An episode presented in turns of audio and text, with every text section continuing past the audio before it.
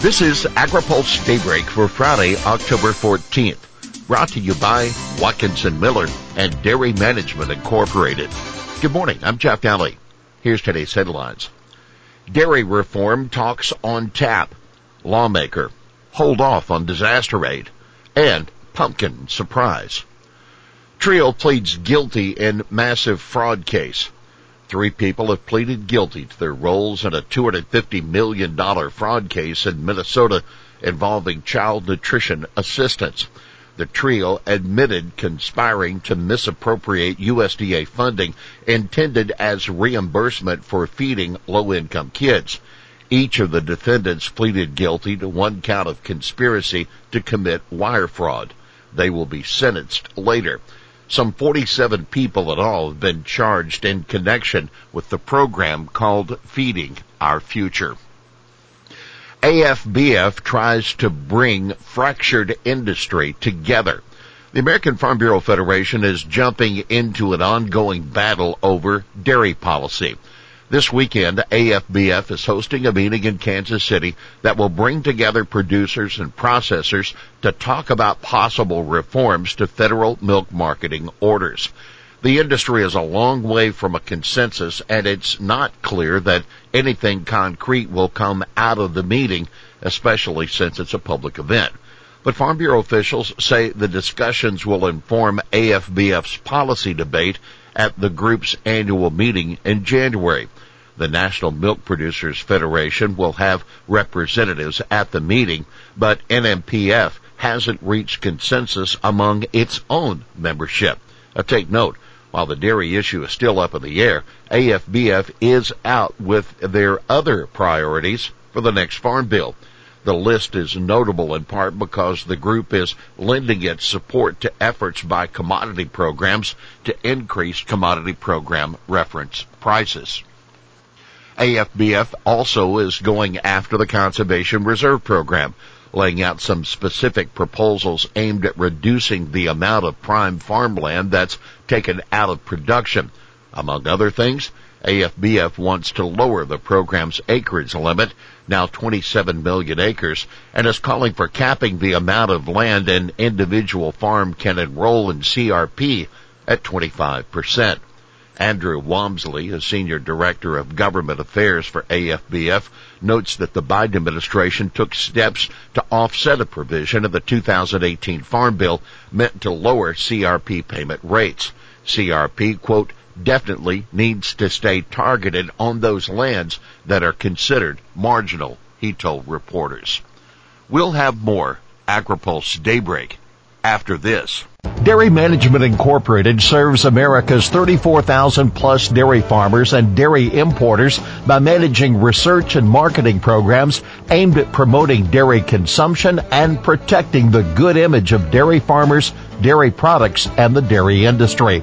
Funded entirely by dairy farmers, DMI has distinguished itself as a strategic consultant and valuable resource to businesses and organizations in the food and beverage sector that seek to increase sales and raise their image through the innovative use of dairy and dairy ingredients. Welcome back to AgriPulse Daybreak. USDA seeks input on minority farmer aid. U.S. Department of Agriculture is asking for comment on how it should design a new $2.2 billion assistance program for farmers who have been the victims of discrimination by the department. The program was authorized by the Inflation Reduction Act, which repealed an earlier loan forgiveness program that the court said was unconstitutional. Congress is giving USDA a lot of latitude in deciding who qualifies for the new program although the discrimination must have occurred prior to January 2021 and have involved USDA lending programs. Payments under the program will be capped at $500,000 per producer. A 30-day comment period begins today and ends November 14th. Florida lawmaker, damage assessment will take a while. House Agriculture Committee member Kat Cammack, uh, the Florida Republican, says Hurricane Ian left massive damage to her state's ag sector that could take months to fully assess. And she says that assessment needs to be done before Congress passes a disaster aid package.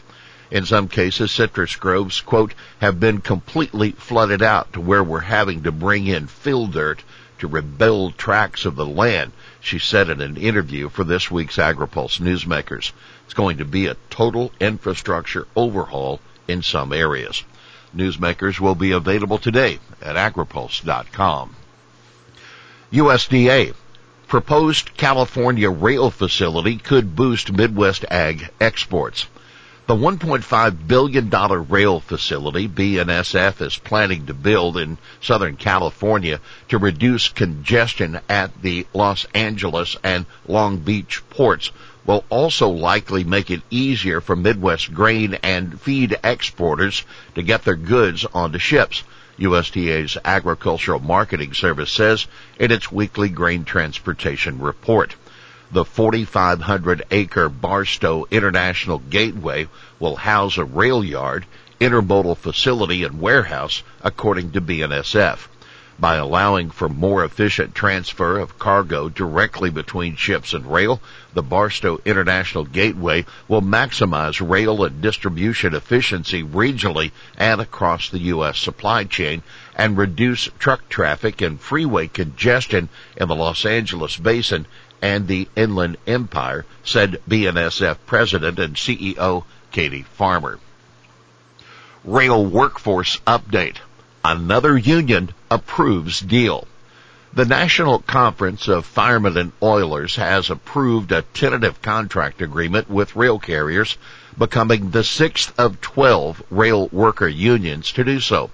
NCFO President Dean DeVita said the agreement includes the highest wage increase in 48 years, five annual service recognition payments, and additional paid day off, and enhanced autism healthcare benefits, something we've been fighting for over 25 years. Of the remaining unions, one has voted to reject the contract and five have yet to vote. Trick or treat for drug smugglers?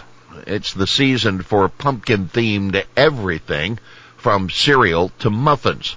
But border officials in Texas discovered a new twist when they cracked open four pumpkins and a Ford SUV and found about $400,000 worth of methamphetamine. Inside the pumpkins were 136 condoms stuffed with 44 pounds of liquid methamphetamine. U.S. Customs and Border Protection seized the drugs, turned over the two people in the car to the local sheriff's office. Our frontline CBP officers have seen just about everything, said Elizabeth Guardo, acting director of the Eagle Pass port entry.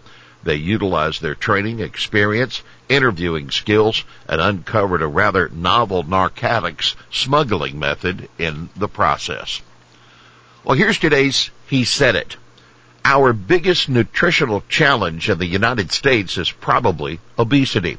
It's not undernourishment. It's overconsumption and what that leads to, including diabetes, etc.